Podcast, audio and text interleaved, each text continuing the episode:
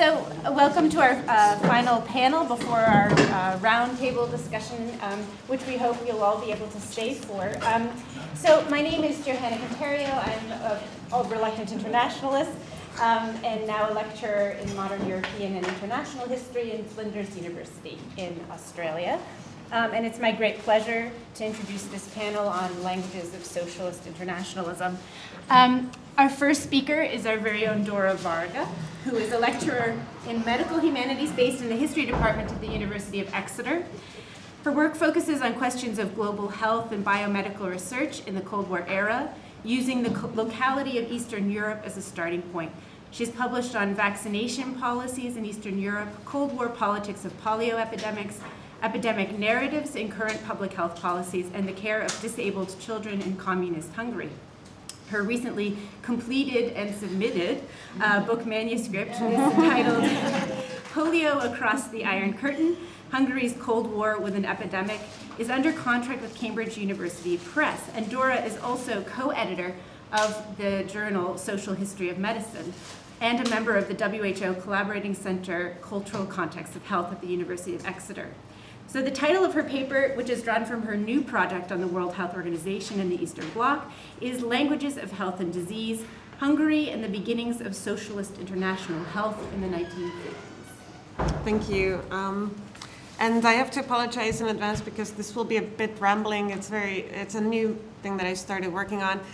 And um, it doesn't help that the Hungarian government just closed the archives indefinitely. So um, I'm sure whatever questions will come up, I might be able to answer them in maybe 10, 15 years when they reopen again.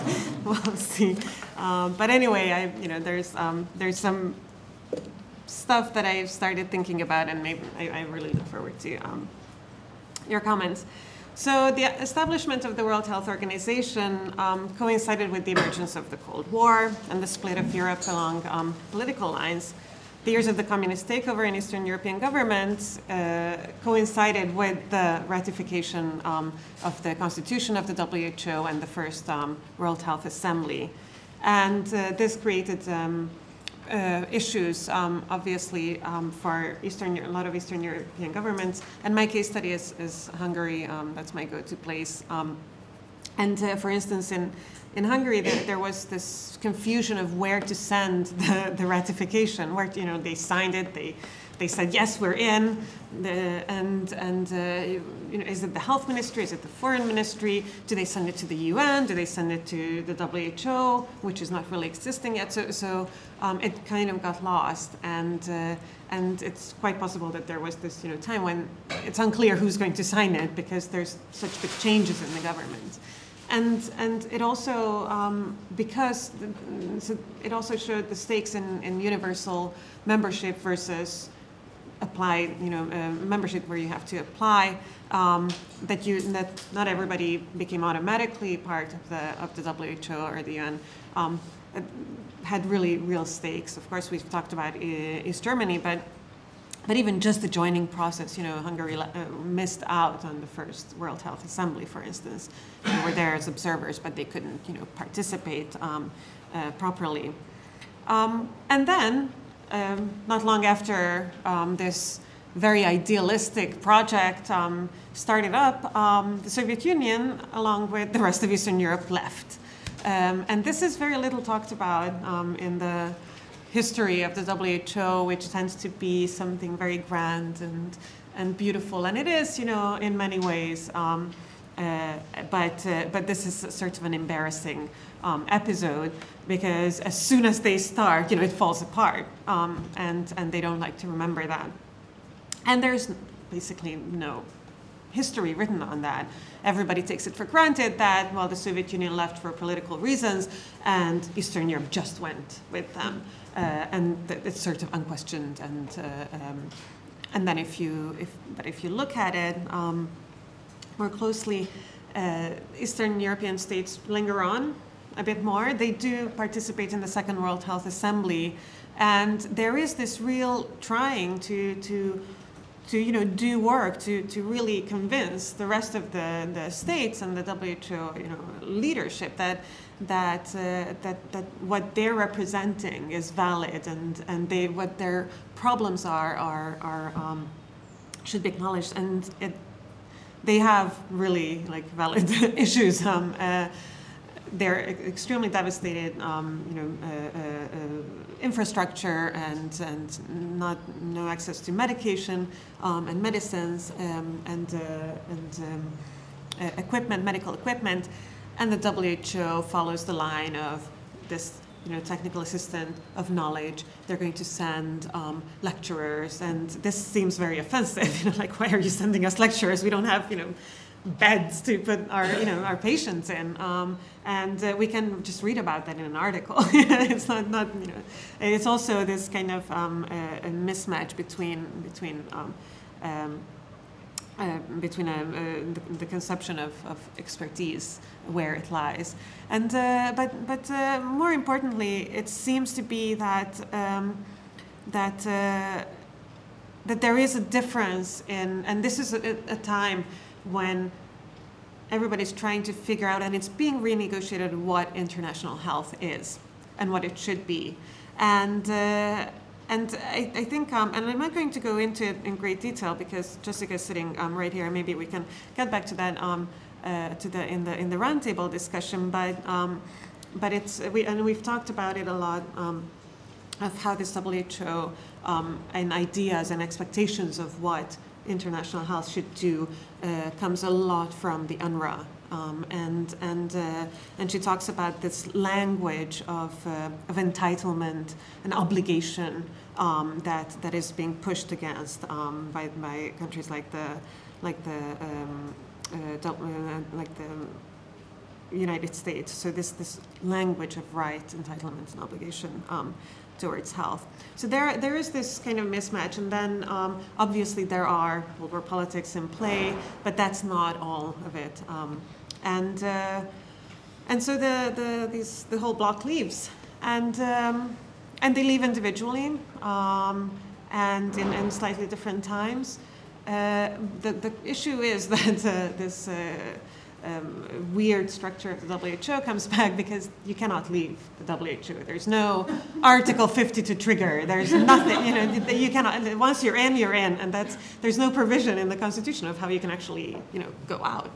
Um, so there's this um, uh, uh, deliberation about this, and they decide that well, these will become inactive members, and uh, the inactive members. Um, basically, the, the, the considers is that they left, they want to uh, leave, they're, they're, um, uh, they're, they become inactive members um, legally. But it, this doesn't mean that international health stops in, in Eastern Europe. Um, it doesn't mean that they don't participate across, you know, with, with uh, Western Europe, with the United States, and with other parts of the world um, in exchanges and collaborations and so on but it does bring a, a, a turning point um, in, in, socialist internationalism um, because it does propel these states to, to actually do, you know, build their own um, system. And that system is built on bilateral agreements between the, the, the countries of um, Eastern Europe.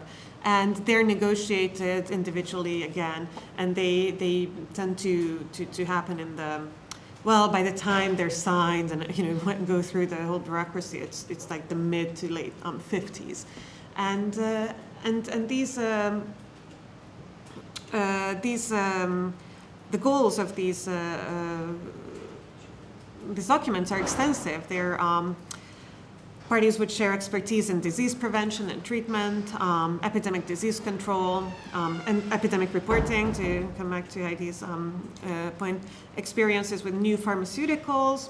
Um, they exchange statistical methods and planning strategies.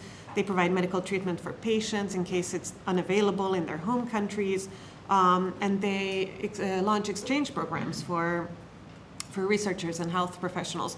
So they, the, the aim is to learn from each other's, you know, public health and healthcare practice, but also to, to, to collaborate in research.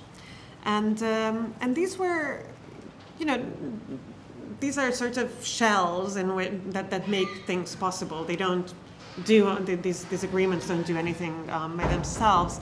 And, um, and there is, uh, some of these seem like formalities and there's a lot of talk of, of uh, how to do this. Um, but uh, there, there are significant, um, it, it, does really start happening. And the Hungarian government, um, the health ministry keeps record of patients who went um, uh, to friendly countries for treatment, research plans, conference reports, journal copies that they send to each other. So they, they keep list of um, publications that they circulate among each other um, and uh, uh, to, to, to the health ministries, and then they are supposed to distribute that in some way. And uh, they, they took regular part in um, uh, study trips and, and training. And this collaboration was not always flawless, um, and not all the participants were completely enthusiastic about it. Um, and uh, uh, so as to say, they, they give, gave in to the socialist internationalism a bit reluctantly. Um, it was um, uh, one of the one of the reports from 1960 to trip to um, Czechoslovakia um, uh, remarked that while some colleagues were welcoming and excited by the visit, the majority of Czechoslovak researchers were indifferent and could not be less interested in what was going on in Hungary. Like they just couldn't care. Um, but, but others, you know, th there were other um, more positive um, encounters as well. And um, they, and, and, and uh, there was a, a big push um, from, uh, from the top down to, to, to uh, foster these collaborations. Um, Czechoslovak and Soviet ministers in 1960 expressed their unhappiness with the amount of collaboration uh, among medical institutes and the lack of sufficient results. So they were, they were um, pushing uh, it. And, and, and this is good for me because it, it created a lot of reports of look what we've been doing and, and a lot of nice lists of people and places and institutions. But ma the majority of the of the collaborations came from below. They were they were based on personal um, connections and and people knowing each other um, personally, not from an institutional level. So they were they were from the bottom up, and um, uh, and they they but and, and this was acknowledged. And in the ministry, you can find this um, this deliberation that we need to do something with this. They're coming, they're very ad hoc. They're not, you know, systematic. It's, it's based on personal relationships. It should be based on an institutional um, collaboration. And, uh, but, um, uh, so I started thinking about, um, uh, you know, where these people went, who they uh, collaborated with. And you know, Hungary is, is not, not a Slavic language. It's quite, you know, you always think about it. so relatively few people think it. So it's, you know, what, what language did they use to communicate with all these people?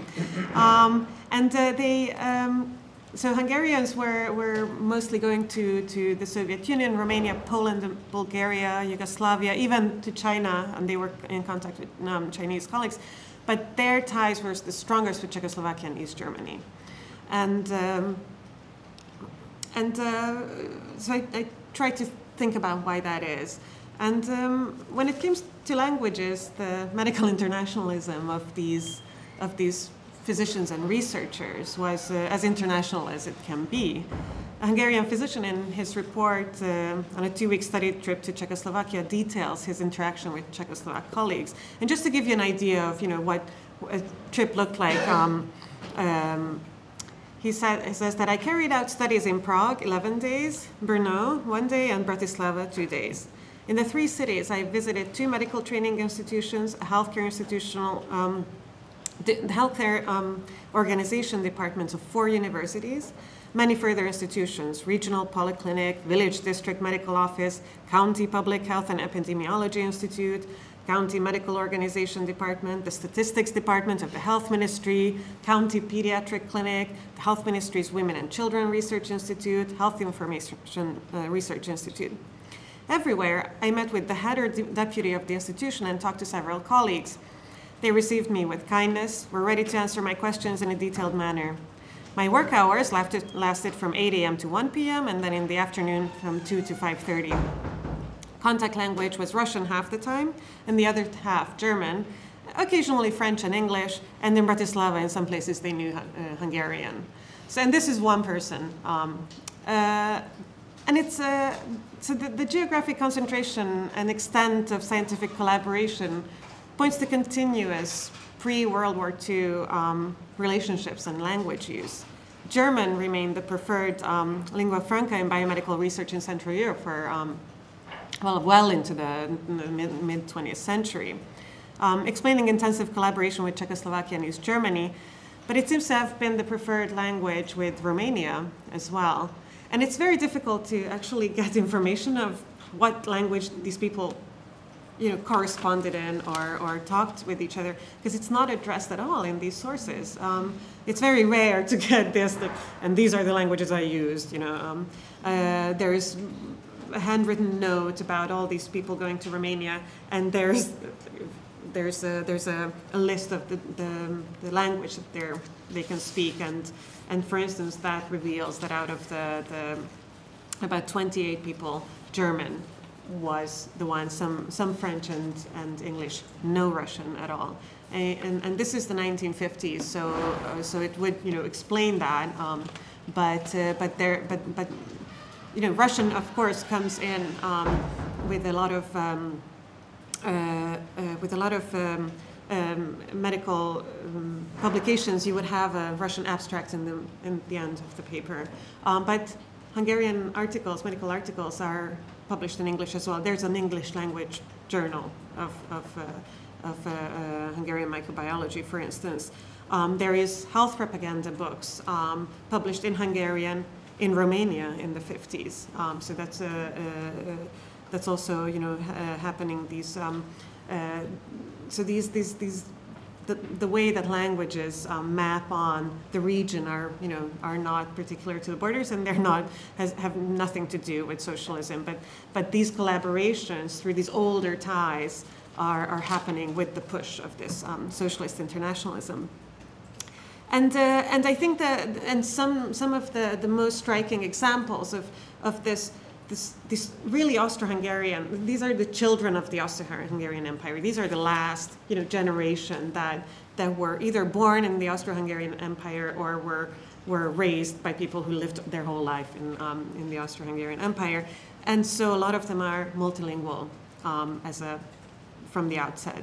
And, uh, and, and then, you know, that, there's this, the, one of my favorite stories about this is um, in, in polio treatment, um, there's uh, something called the Kenny method, which was pioneered by um, a nurse, um, an Australian nurse, and was very controversial in the 1940s. She was not coming from, you know, coming from the outside, basically um, intuitively um, successfully treating polio patients, and her method of treatment spread around the world.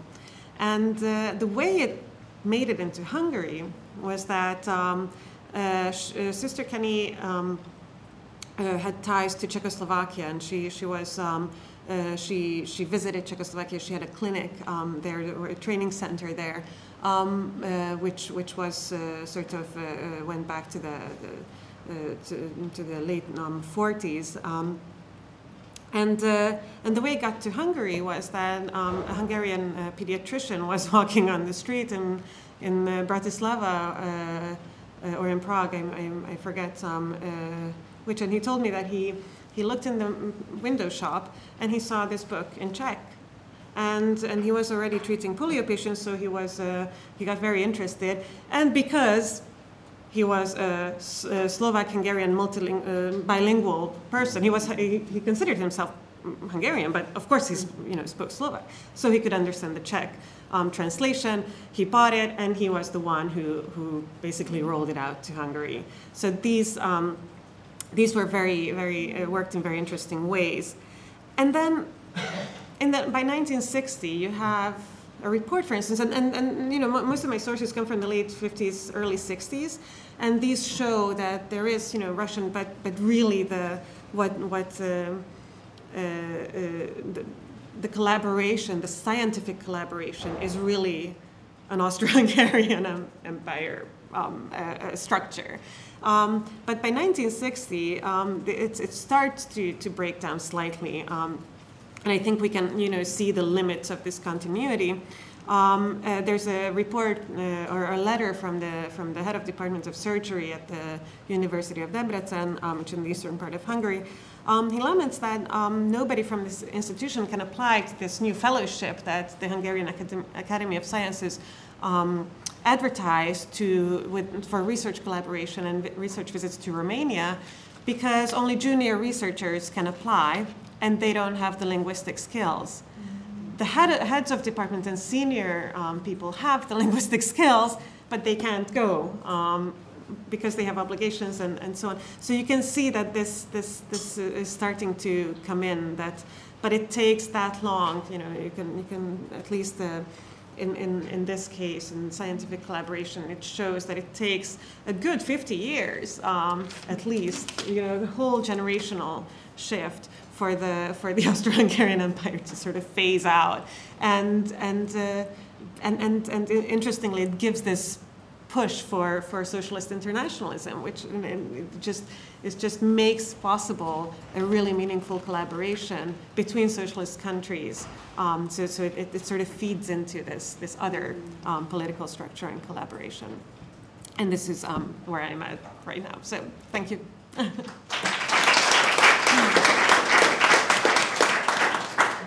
Thank you, Dora. Uh, our next speaker is Elidor Mëhilli.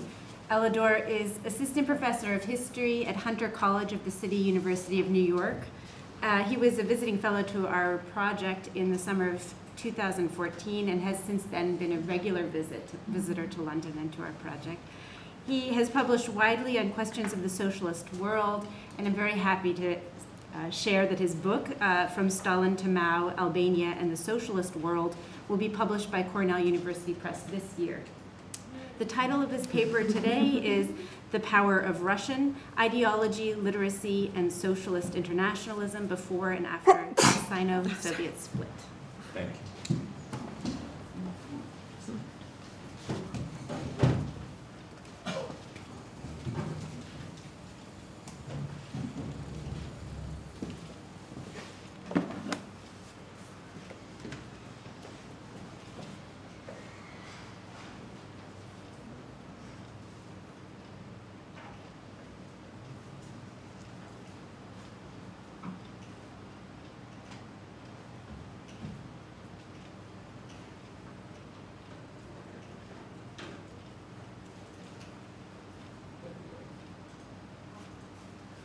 Um, so I'm, I'm very, as, as uh, Johanna mentioned, I've been coming here every year ever since I was the first fellow in 2014.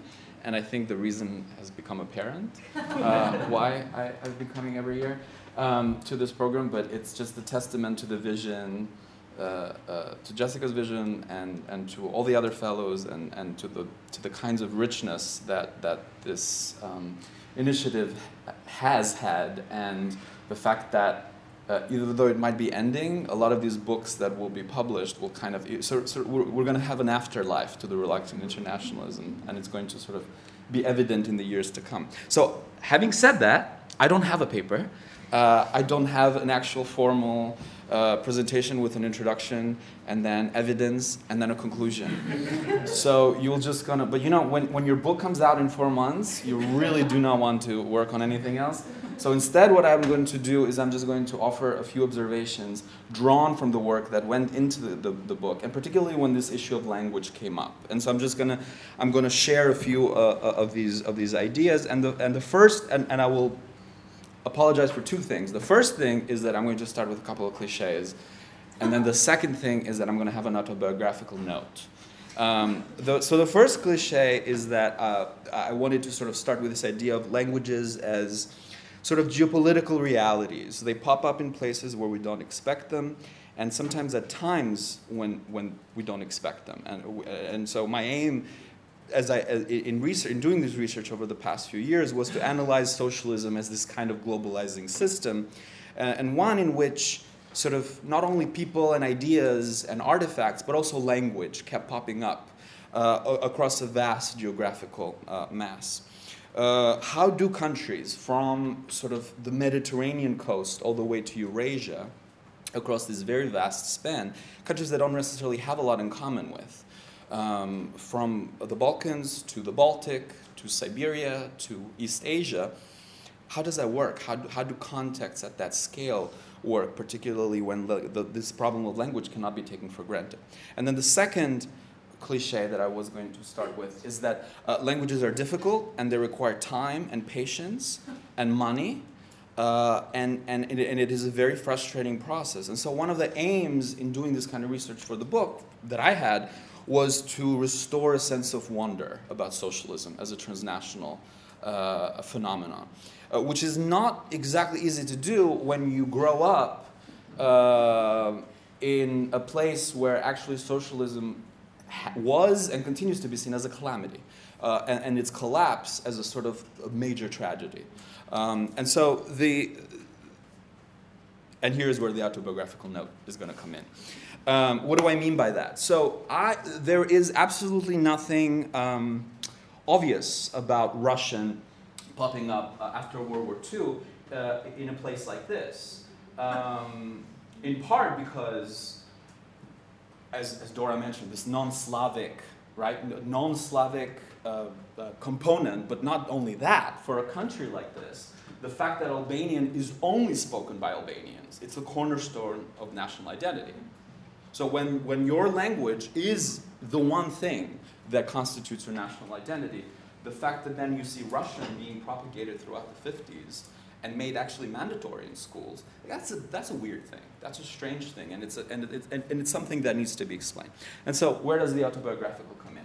So, my parents' generation, who came of age in the 50s, had to learn Russian, right? This, this was the time in which it was made mandatory.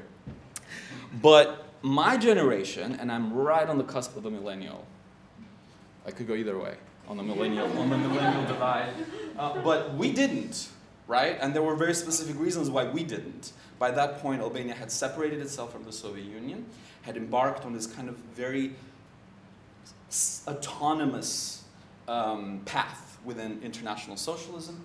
And by that point, uh, school children were learning French for the most part.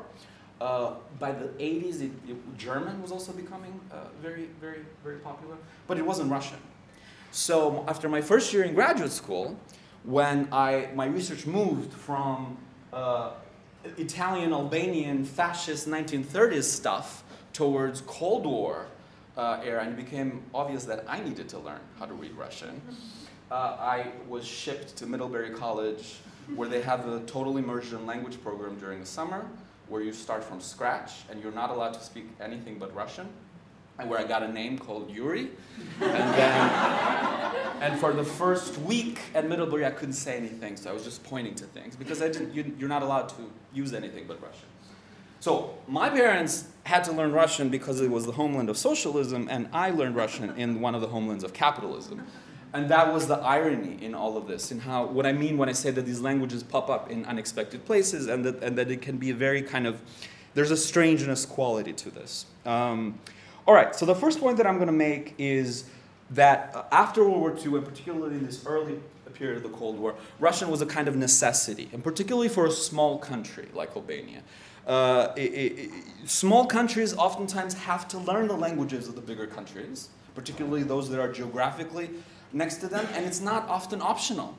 Uh, it's not like uh, it's not like this is this is something that they just ask nicely. Would you please learn Italian?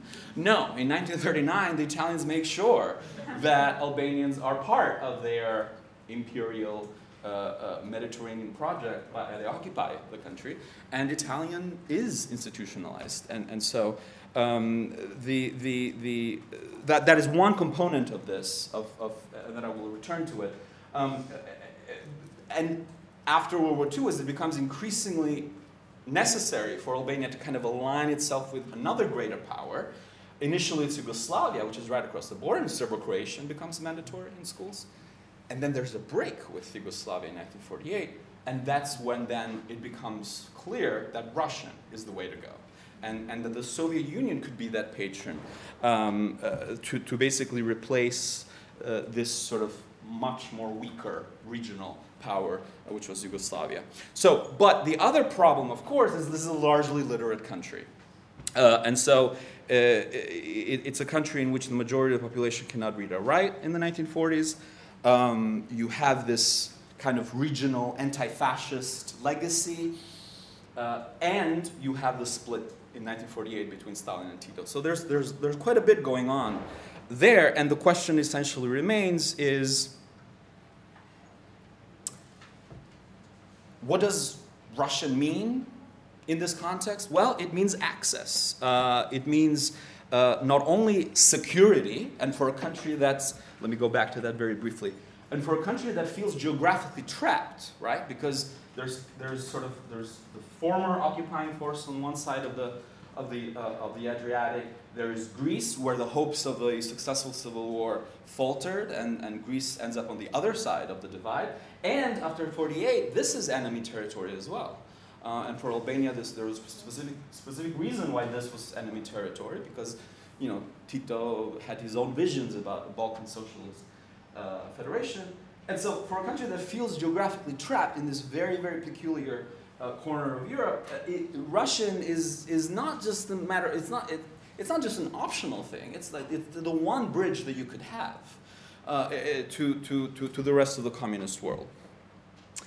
All right, so uh, how do you do that? How do you spread a language in a place with extremely high illiteracy rates and um, a peasant country, a predominantly peasant country that is trying to build socialism with peasants, with illiterate peasants, uh, and where you don't really have a, a, a well-established centralized school network that is um, uh, that is uh, well maintained and, and, and that reaches across all of the country. So, well, of course, they have to publish books. I mean, they have to, they have to, they have to do mandatory courses. They have to do evening courses. They have to educate the workers after their shifts. Uh, at the same time that these workers are being sort of funneled into literacy courses in Albanian, they're also sort of being funneled into these uh, uh, training sessions uh, for Russian. And this is this first kind of, it took until 1951 uh, to get the Soviets to print and translate and, and, and disseminate the first um, language uh, method. And this is the only surviving copy in the United States. It's at Ohio State. Uh, it is very hard to get that in Albania, uh, but uh, uh, sometimes you have to kind of, um, you know, um, hunt these things down uh, wherever wherever they are. And so, what's interesting about this is, of course, that the you know there's an attempt here. I mean, there is an understanding that these are illiterate that, that many of these individuals. And so there's an attempt to use images, there's an attempt to kind of uh, really sort of expose one, of course, to the basics and to the grammar and, and to have some exercises down there, but also to kind of visually uh, depict, in this case, the two, obviously, two major um, Soviet sources. Uh, Pravda and Trud, and then you, so that you can kind of so just by looking at that and just by kind of reading that and having it translated, that would sort of mentally uh, make these things familiar uh, to, to Albanians as well. Um, Russian is also an opportunity to, to, to make a name for yourself, right? So uh, it is not a coincidence that the party leader's wife uh, takes the lead on this. She is the con- she's in charge of uh, agitation and propaganda at the Central Committee. It's a family affair, and, which in uh, it used to be history, but not, no longer. Um, the fact that power can be distributed in, uh, within the family. Um, and, and, and she is the one that is in charge of all of this. So she's the one that's kind of trying to disseminate the books and, and trying to see how agitprop works and has to be in communication with the periphery and all the information that's channeled to the center. This is not an easy thing to do. And, it, it, it's, and it's very easy to sort of go to the archive and find this evidence and kind of look at this and say, oh my God, and it was failing here, and it was failing there, and it was not working here, and it was not working there. But they're essentially, they're sort of building a state as they're trying to do this. So they're trying to create a centralization system uh, as, they're, as they're trying to sort of establish Russian as well.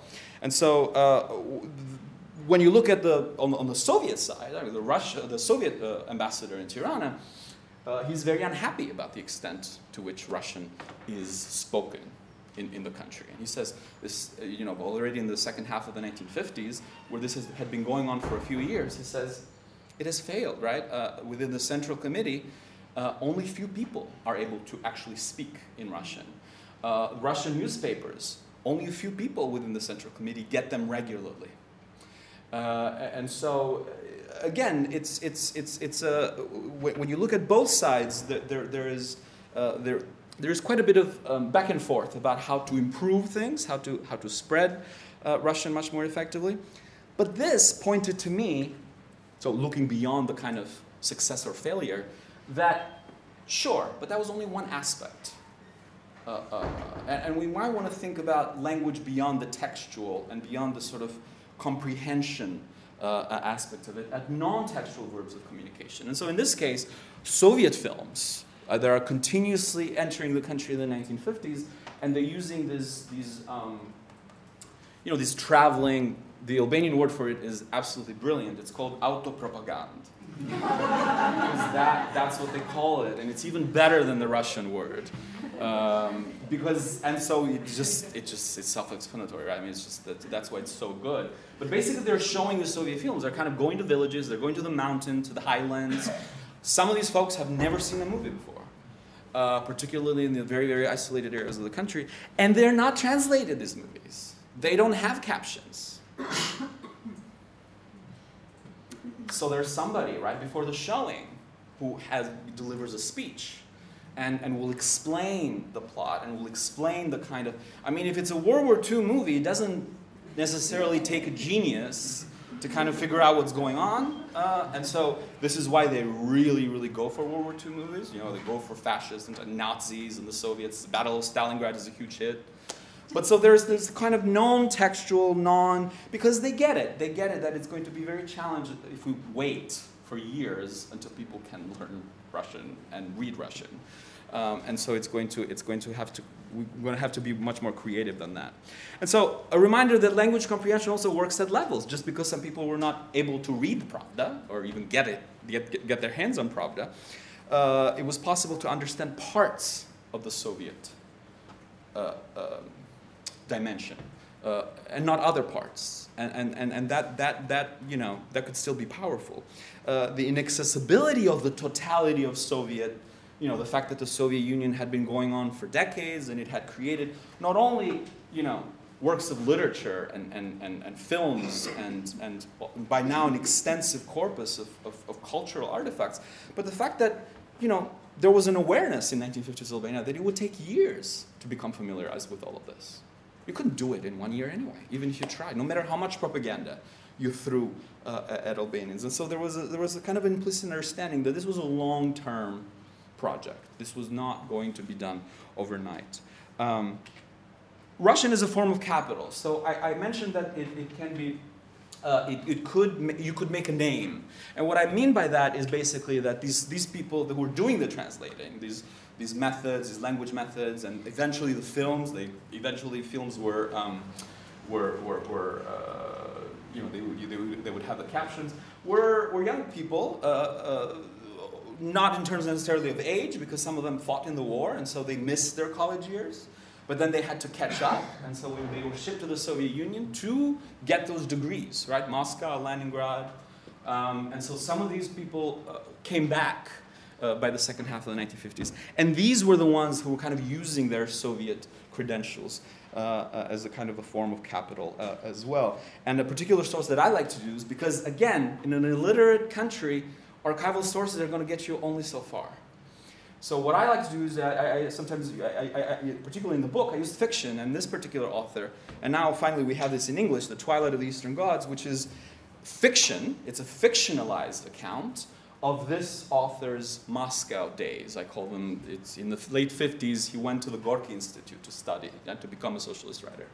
And so this book is also a great teaching um, source on socialism because basically it's his experience at the Gorky Institute, kind of encountering the vastness of socialism. People from all over the world, all the way from the Baltics to Asia to China and Koreans, and sort of coming to terms with socialism as something that was both kind of awe inspiring in, in its breadth and also sort of vastly depressing and, and ritualistic because that's what it took to become a good socialist writer.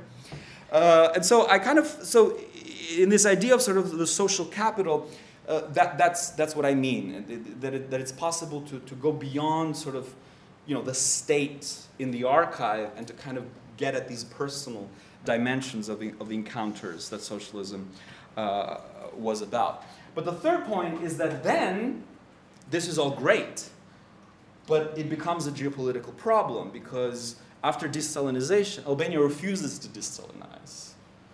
And so there is, and I'm, I know this is not going to make any sense because I can't go on and on and explain about what happened in 1960, but they broke with the Soviet Union. The two parties had this massive quarrel and they fought very bitterly and, and they broke. Uh, and I promise that I do explain it in the book about why that happened. But I, what I wanted to share here is a part of a transcript, sort of a high level between the Soviet party boss and this guy is the Albanian party boss, um, where they are um, talking about basically this is kind of like the break, right? This is the breaking point uh, where they are where they're discussing their their disagreements. Um,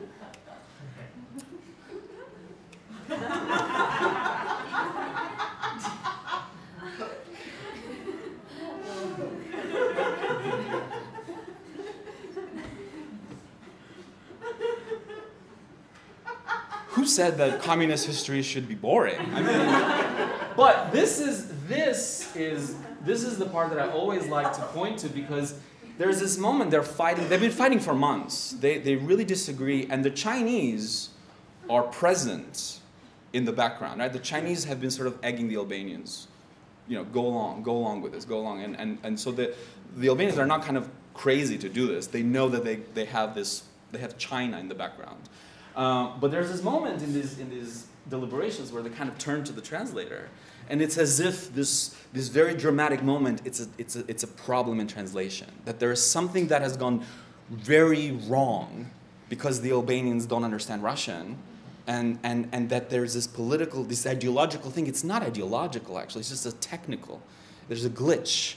Uh, and Kadare, who's the guy that I, whose fiction I use, has, has a whole book about that translator, right? He's sort of, he's fictionalizes these translators, the world collapsing for him right at that moment, right? When he's all of a suddenly thinking about the possibility that he has caused this great schism in world socialism and that, you know, what happens to him when he go, goes home? Um, but uh, so I, I point to this to say that the split, you know, we study the split as a political thing, and it is. It's a high level uh, geopolitical fracture, but it's also a social, it's an economic, and it's a cultural story. It's a reordering of the world for these people. Uh, reordering of socialism now without the Soviets at the helm. And sort of detaching the predominance of Russian from the story that you can now have socialism in a different key, that you, you, you, you can re-articulate it, and that it is not necessary. Now, for a few years, they still are doing everything in Russian. Right? They're talking to the Chinese in Russian, they're double translating it. All their technical agreements are, are, are, done in Russian. So Russian remains a lingua franca even after the split for a while. Uh, but what you see more and more and more in the 70s and 80s is an, you know, an openness to French, an openness to Italian, an understanding that it, it, it now realignment means that we need to disassociate the preeminence of the Soviet uh, example within socialism from socialism itself. They do not adopt Chinese. They do not make Chinese mandatory. They do not have those kinds of delusions that all of a sudden, you know, we're going to have everybody speak Chinese. Um, and so I can say a little bit more about why that is. Uh, uh, but very broadly, to conclude, uh, the split essentially sort of makes this it, it, it, creates this geopolitical problem where, on the one hand, you kind of now have to continue doing the work of imagining socialism as something more than just national, but without reinforcing the Soviet blueprint. Uh, it allows to see, and it allows us, I think, to see Russian as connecting in many ways, uh, uh, uh but also as um, uh, allowing individuals to connect against the Soviets um, uh, against Soviet interests in the world and, and allowing communication that bypasses Moscow. Uh, in a very, in a very uh, important way. And finally, socialism was obviously not borderless, though it had once promised a borderless uh, future. Uh, but the borders that existed were more complicated than national ones. And so, one of the points that I make in the book is that there are ideological borders. And crossing ideological borders is not the same thing as crossing national ones it was it would probably cost your life to try and cross from Albania to Yugoslavia at any point during the Cold War. But crossing that ideological border of, of revisionism, whatever, whatever that was, right? Sort of going along with Khrushchev's ideas about what it meant to reform socialism, that was risky too. That was a big deal as well. And so a lot of people got in trouble for that, uh, for, for, the, for that too. Socialism was kind of a language too. Uh, and it wasn't, it, it, it didn't, I, I think for a lot of people it became apparent now that it was not dependent on Russian anymore. That you could learn the language of socialism uh, without necessarily wedding yourself to this, uh, to, to, this Russian Soviet uh, blueprint for doing it. All right, so I'll stop there because I know I'm out of time, and then um, I'm happy to offer more uh, uh, answers to your questions later. Thank you.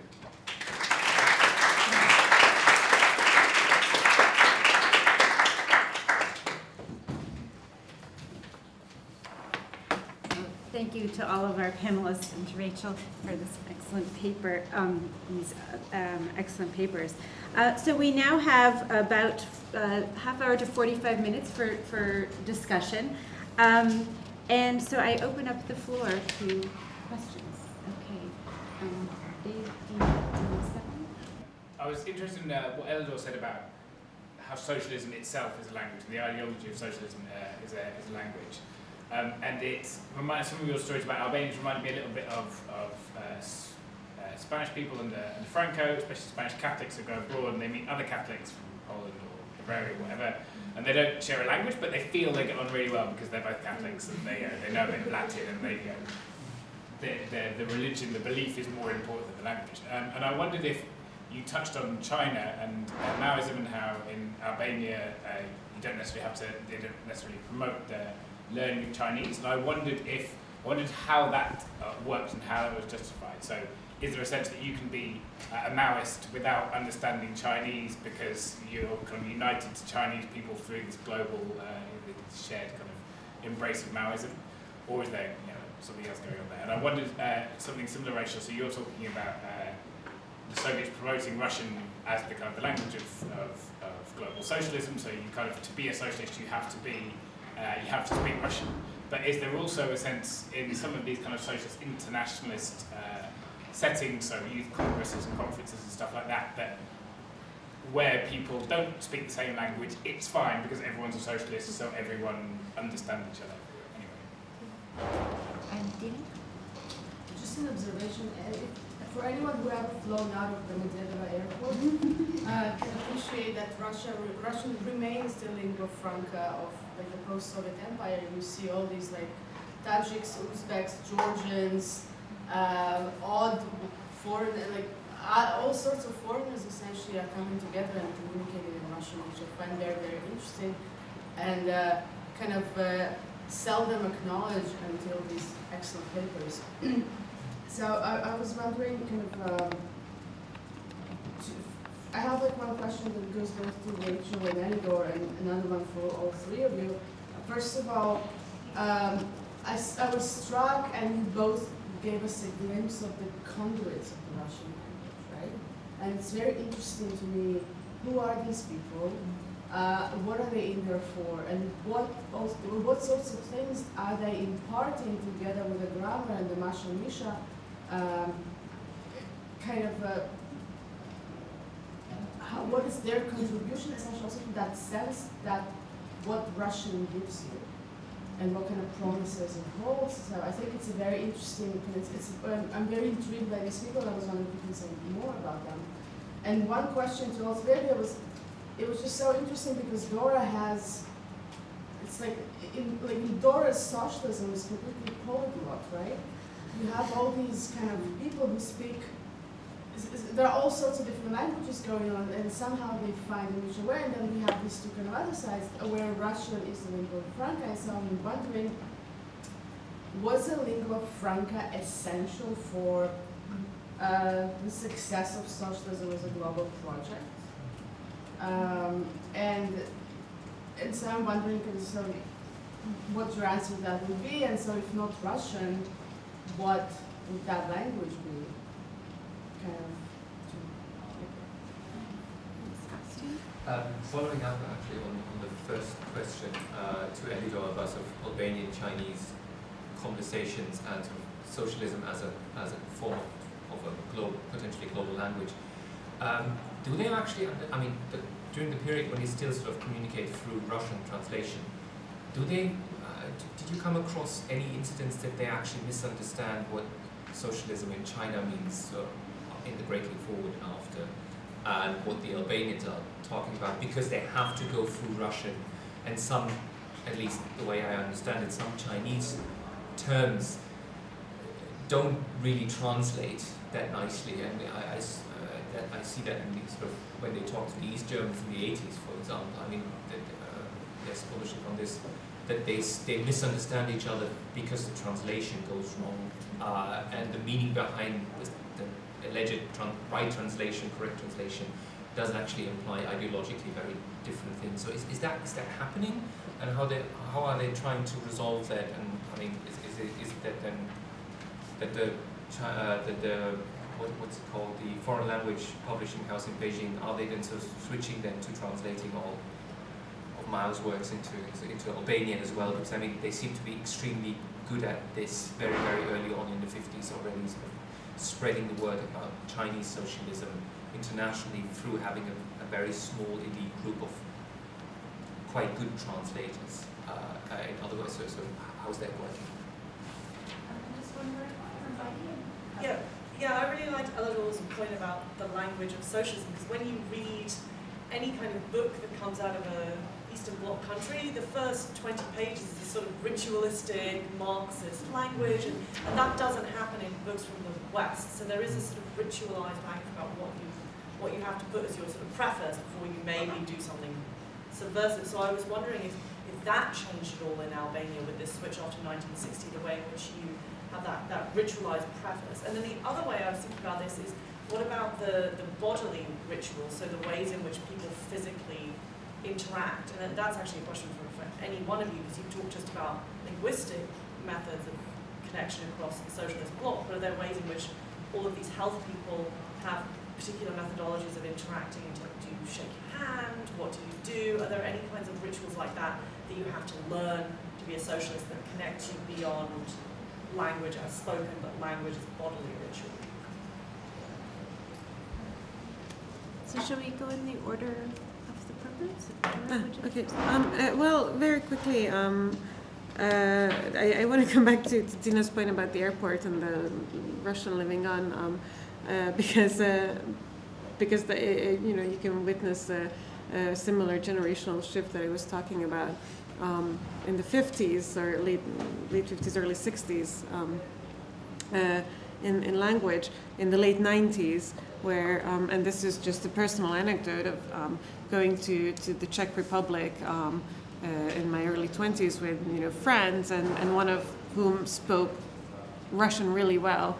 And that was lucky because our car was almost towed and there were these two policemen who wanted to you know impose some great fine that would have taken all our budget for the whole trip.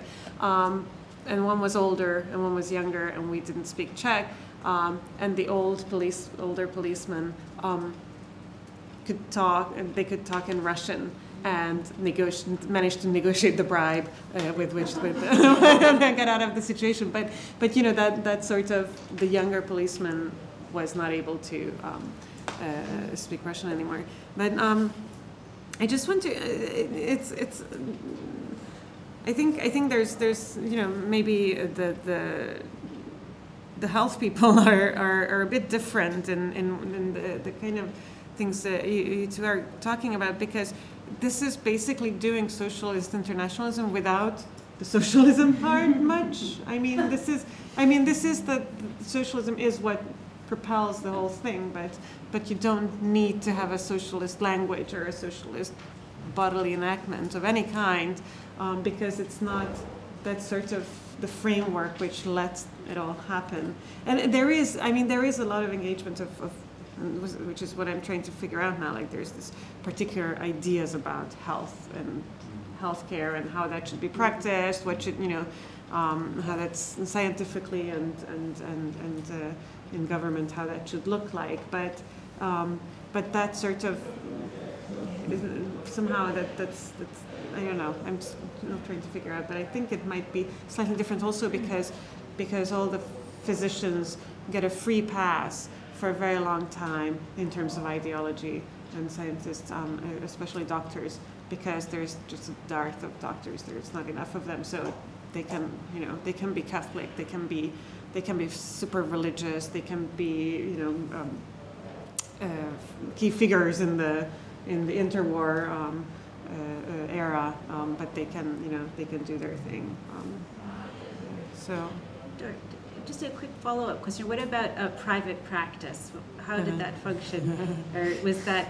I mean, that's something that happens with this sort of socialist model, is that the private practice is abolished. But is it abolished in the Hungarian cup? No, so I was. It was interesting because this was a couple of years ago when I was. Um, uh, when there were these big conversations that come up and up again in Hungary right now, that that you have the state system and then there you have the private, unofficial. Um, you, you give the envelope to the doctor, um, and it, it becomes so um, uh, uh, part of the system that you, you always pay um, in the end, but it's untaxed, it's, it's under the table there. You know, you have to find out the rates and, and it's, there's, you know, people who push against it, there are doctors who expect it and will not treat you otherwise. And so there's whole, and it's all like, we need to do something about this, we need to battle this.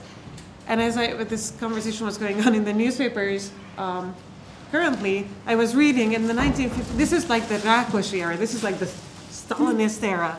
And they're like, oh, and there are these private patients using the public hospitals, and there are this money going on, and this is outrageous. And then, oh, but we can't do anything about it, and it's just we can't touch this. This is too like the, this is too complicated. This is too, we even they couldn't do anything about that. So that's um, There was like a flourishing private practice in the 1920s as well in the health resorts. That was Yeah. it's a similar situation. and and it, yeah yeah it's just sort of like there's no hope to resolve it. so, uh, is- uh, Elidor? Uh, sure. So the so there, there are two questions about uh, China and, and Maoism and the 60s. So I will, if you don't mind, I will sort of group them and then um, the there is so th- there is a lot of complaining about the chauvinism of the Soviets with the Chinese, which is which can be a very sort of bonding mechanism. Um, that you know they were they were horrible. They made us do this. They made us do that, and then they required us to do this and do that. And I'm not one to discount the interests of the Soviets in Eastern Europe and their tendency to make people do things that they don't want to do. But in the 1950s, when you actually look and you sort of like delve into the, the sources and you, you, you get it through it from the bottom up, there, there's, there's quite a bit of this in Albania that's self, you know, there, that there, there's an interest to adopt a lot of these stuff. And, and, and, and a lot of the mechanisms actually are coming from the Albanians. The Albanians are actually begging the Soviets in the 50s for resources and for all this stuff. And there's an and, and, there's a real good reason for it. So then, it, but then by the 60s, what you get in your sources and in, in the Sino-Albanian communication is that you know they were horrible, they were so chauvinistic. Um, that's one element of the Sino-Albanian um, sort of communication. Uh, but they're but they're much more as as a corollary to that they're much more careful with the Chinese, right? What to adopt, what not to adopt, and we need to be very mindful because we've been burned before that uh, geo- geopolitics is something very tricky, and China is very far away. Whereas, particularly in 1968, sends a very clear message to Albania that, you know, tanks. Might, I mean, any, at any point, they really panic in 1968 uh, with the, with the Prague, um, the Prague invasion. Uh, Mao is the big confounder. Mao just confuses them, uh, and particularly during the Cultural Revolution, which is this fascinating episode in, in, in, in Maoism as, as, as a phenomenon, as an international phenomenon itself. But it is very, very confusing to make sense of, of, of Mao's uh, what he's doing, um, and that, and yet that doesn't impede relations to go on and to be very productive. So misunderstanding sometimes is also kind of can be very productive. Um, and, and, the, and, and then the, there was this question of, which I'm not, it's just, it's too big. I, it's really a big question, this lingua franca. Is it necessary for socialism to happen? And I don't know if I, um, there are instances, I mean, we can think about globalization, right? And sort of the, the role of English in, in promoting of a certain variant of globalization. We can think about it in the context of European integration and, and, and whether it has been necessary. But I think the fact that the fact that socialism was a language, what I mean by that is it also it allowed agency for small actors in a way that was very so in 1960 one of the things that the albanian party boss who by the way is, is a total i mean this guy's a dictator. Until 1985 he rules with an iron fist uh, in albania. But what he does say to khrushchev he says we are powerful because of marxism leninism uh, and, and, and he, has, he a point right it's, it's, it's precisely that the, the, the, the, the ideology that he has understood that it's a currency ideology is a form of currency as well um, and so the okay, so I'll stop there just to allow Rachel some. Um, yeah. Okay. Thank you for these interesting questions. Is it okay if people don't actually speak the Russian language? I, and I think again, I say this project is in its infancy. One of the questions I need to explore is how effective is Russian language teaching? And I mean, in Czechoslovakia, it's sort of one of the best cases because it is a Slavic country. Although, as I discovered myself, they are the two Czech and, and and Russian are the two Slavic languages the furthest apart. Um, but my sense is actually, in a lot of ways, it's it's not the teaching of Russian is not very effective, um, and in you know in in the types of sort of interactions between the Soviet Union and Czechoslovakia that I looked at in my first project, you know, especially things like um, tourism, they they always relied on translators. Um, and one of the really interesting things that I discovered starting the second project, uh, so in the late 50s, all the socialist bloc countries started to hold these conferences for Russian language teachers. They would bring in Soviet teachers, they would bring in teachers from the different Eastern Bloc countries. Um, and there's one of these you know, conferences in Prague, I think in 58, and they're bringing in these Russian language teachers from other countries, and there's a budget, and it includes a translator. So if they're all Russian language teachers, why should they need translators? You know, but apparently they do. Um, I, I loved, you know, your point about socialism as an international language. Um, and I also think socialist friendship, which is a little bit different than you know Marxist Leninism, is also a sort of different form of an international language um, between the socialist countries that has very particular rituals of you know delegations and friendship societies and friendship publications and that operates with all of these countries even if the content is a little bit different. But that's something I think we could also think about as, as sort of a, a language. Um, who are the conduits of Russian language? The interesting thing I think is that in the late 40s, early 50s, again, sort of what Elidor was saying, I think a lot of the impetus for learning Russian comes more from the Czechoslovak side than it does from the Soviet side, just because there's so much fear in the Soviet Union about these contacts with anyone abroad at that time, and you know, resources after the end of the war, etc.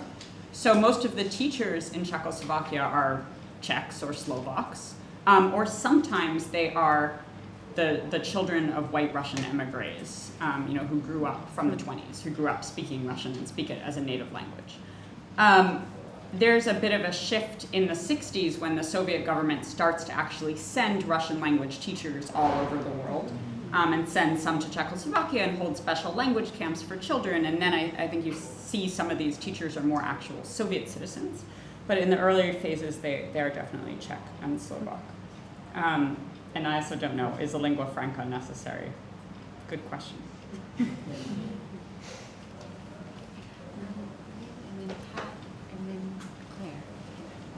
Question for Rachel uh, related to displacing German in the first phase of the process. And I love the fact that you've kind of narrativized this is a multi-step process, that it wasn't just all one cohesive trajectory.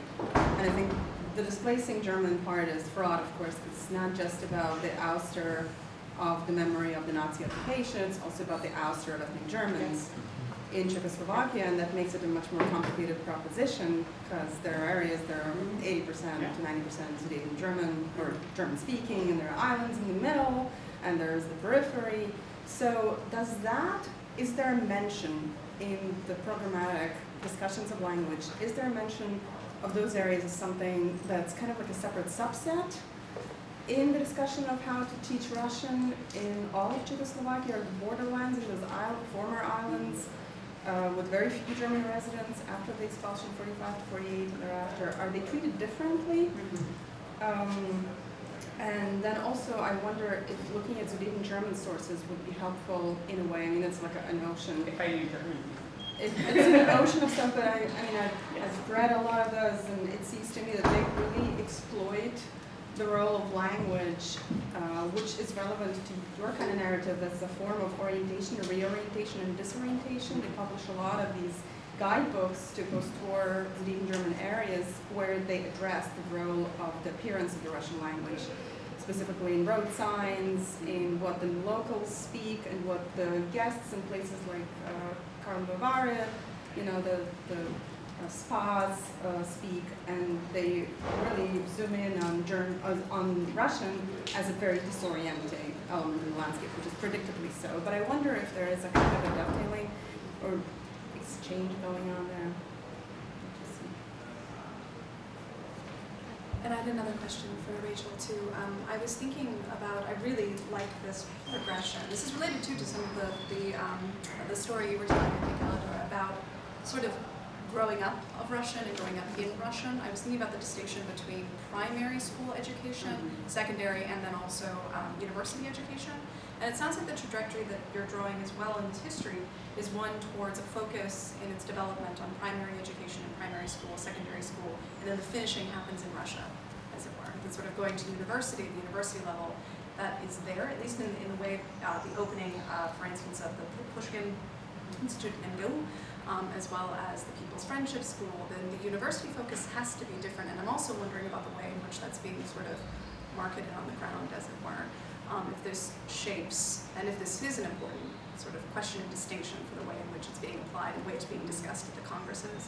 Um, and the like.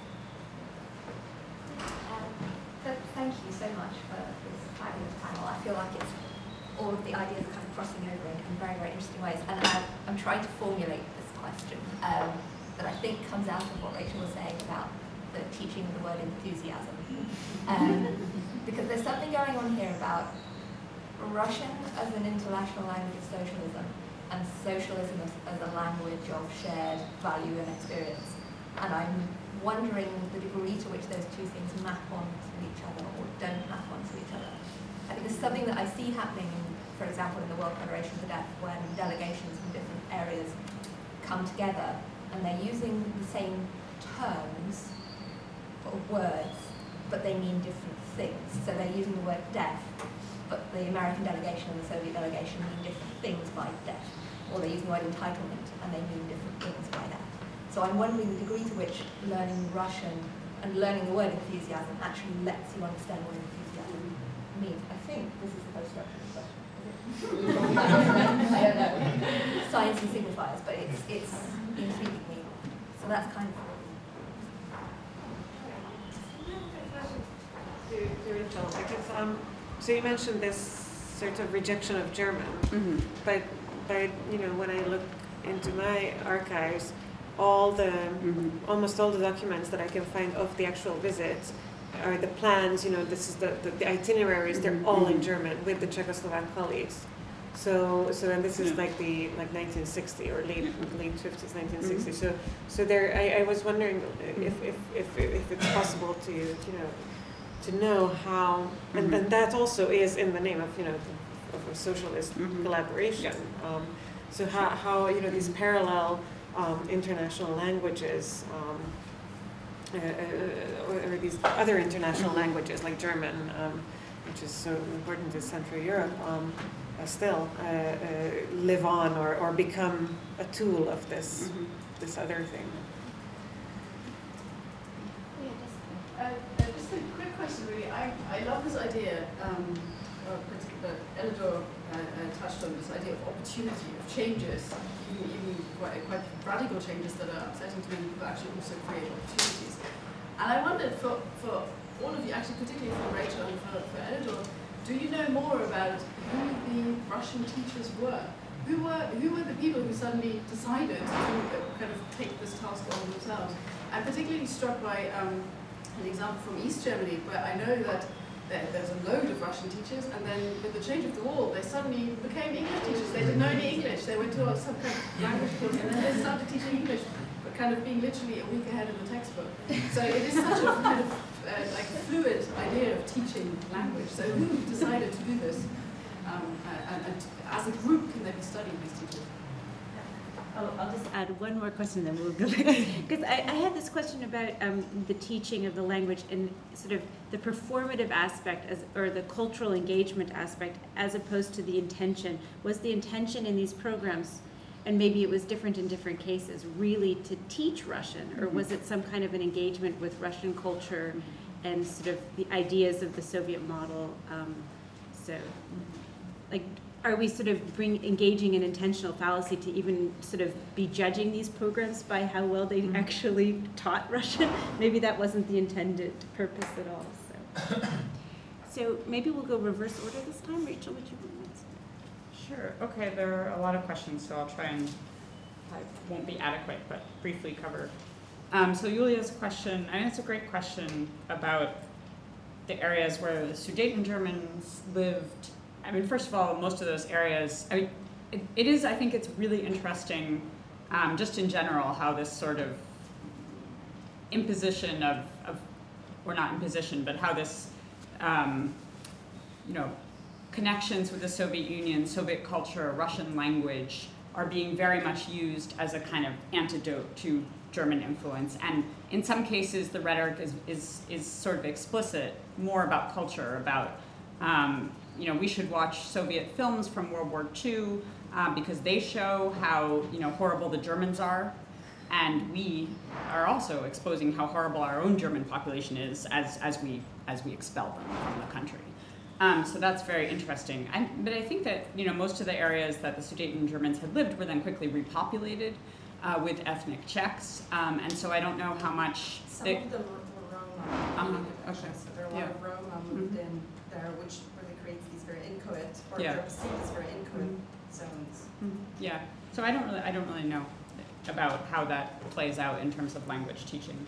Um, in terms of how different levels of primary, secondary, university education, or is one finishing one's education in the Soviet Union, uh, I think the, the examples that I'm drawing on are a little bit different because people who studied from the developing world at People's Friendship University didn't know any Russian. They were coming from countries, from recently decolonized countries where Russian had never been taught in most cases. Um, so for them, they're learning Russian from scratch as they come to study at university. Uh, there are some, uh, you know, Czech philological students who go to, who are studying Russian who go to MGU or whatever and finish their studies there. Uh, but I don't think the normal trajectory is that you sort of cap off your studies in the Soviet Union. What's sort of interesting is how much this is done in-house in Czechoslovakia and how rare those contacts are with the Soviet Union, although they become more common in the later periods, in the 60s and 70s. Um, does the question of like language and behavior and culture, I think it's sort of folded into yours, I think is really interesting and that's really present in the Stalinist period. And I do, th- I actually think that's a really good point you make. In a way, I do think they were much more interested in teaching the sort of ideology, the culture, than they were in actual linguistic competence. Especially because in that Stalinist period, it wasn't clear if you were ever going to actually be able to go to the Soviet Union or meet a real live Soviet person and talk to them. Um, so I do think there's probably a shift in the later period, but I, I do, I think, I, I find it really interesting that idea of like how you can use language to kind of teach behavior, even even less than culture, but you know to teach certain values and and you know to ask the students to like monitor each other, and that's like a way of learning kind of Stalinist behavior at the same time as you're maybe learning a little bit of Russian. Um, your, I mean, your research, it's been really helpful also for thinking. I think the anti-German moment is a, is a pretty brief one. Um, and it's during the short-lived Third Republic, so from spring of 45 to the coup in 48. Um, and then once Czechoslovakia joins the Eastern Bloc, I mean, East Germany is part of that Eastern Bloc, and they have to have friendship with East Germany too. And so I think that kind of overrides, and, and the, they've expelled all the Germans, so that problem has sort of been taken care of. And they do start to study German again in school. I'm not exactly sure when. Um, it's not obligatory, but you know, it is an elective option. So if that, that's an interesting question. Who are the Russian teachers? Again, I'm looking into this. Most of them are women. Um, and there's actually, in 68, there are these really interesting debates about whether they should continue to have Russian as an obligatory language.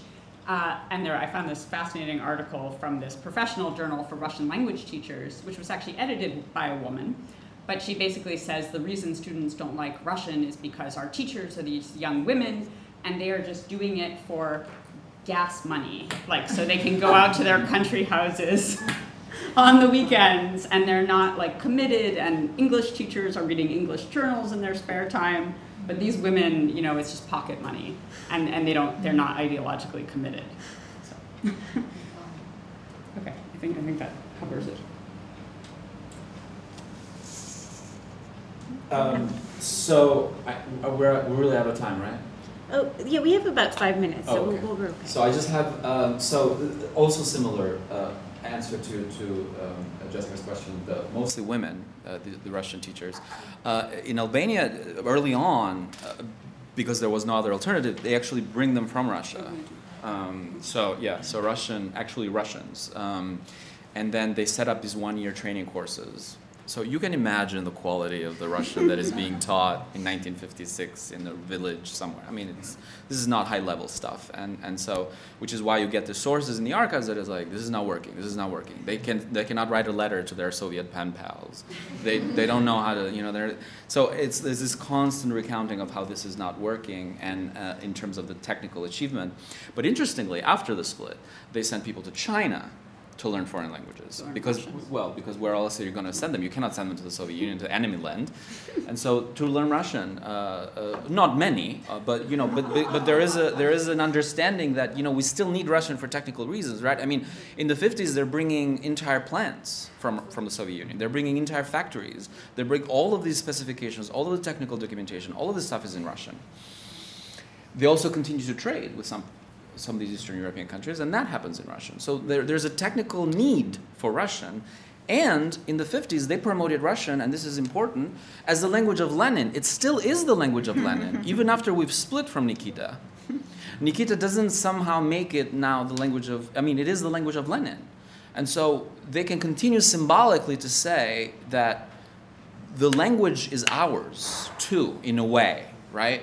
Uh, and, and to kind of disassociate it from this revisionist uh, um, thought. And then the, the only other thing that I was going to say on this very interesting issue of language acquisition versus the, you know, uh, something bigger. Um, the, uh, they also realize that as important as this is, as necessary as it is for development and for uh, its language is also very dangerous because the people that get to read Russian after 1960 can read all of the non-Marxist Leninist stuff that is being written everywhere. And so uh, then the similar thing with English. There's a very there's a big problem about how many people should learn English.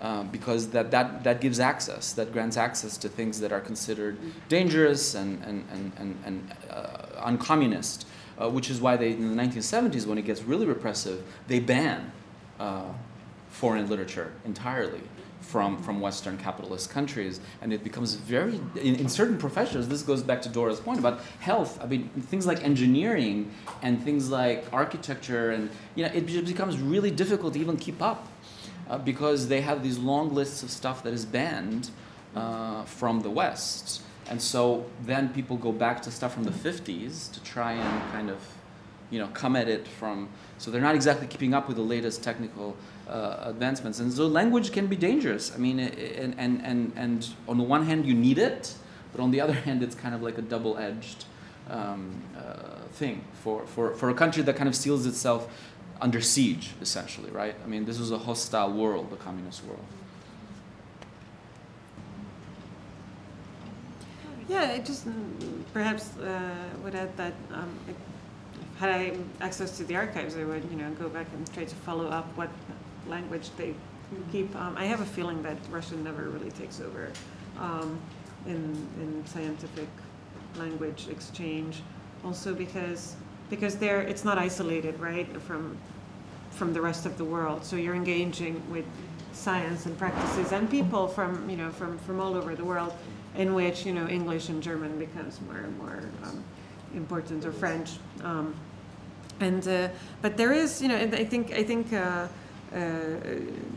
paying attention to this language competence and how that's built and how that's dealt with is is is just so important when when we look at these um, international collaborations or, or especially when they're not the, the poli- you know, like high politics or, or even, you know, official socialist something organizations or camps or, and even in the camps, like as Tiana showed, like it's, it's, everything happens there. But, but, you know, when, when you, when you look at, you know, people who just come and go and, and talk to each other, it's a, it's, um, I think it becomes really important to, to see the many ways in which, which they, um, uh, uh, in which it facilitates different languages facilitate but also hinder um, uh, things. Uh, and I'm thinking of how Hungarian um, scientists have very have a difficult time publishing in in Western big medical journals because their English is so bad.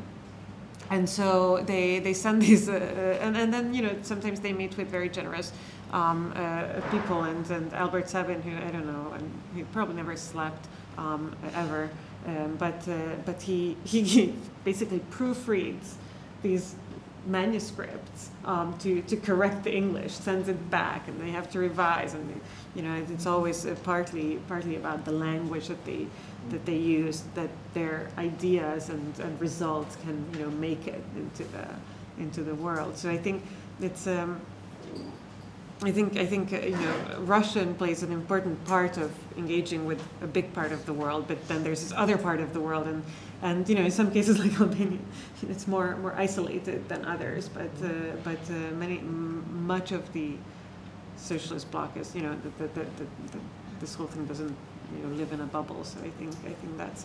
Um, it would be very important to see how languages like, like these parallel, you know, languages that sort of lurk in the background and, and ebb and flow in very haphazard ways. Okay, I think that maybe if there are more questions, we can hold them and move them into the round table um, after lunch. Um, so let's thank our panelists.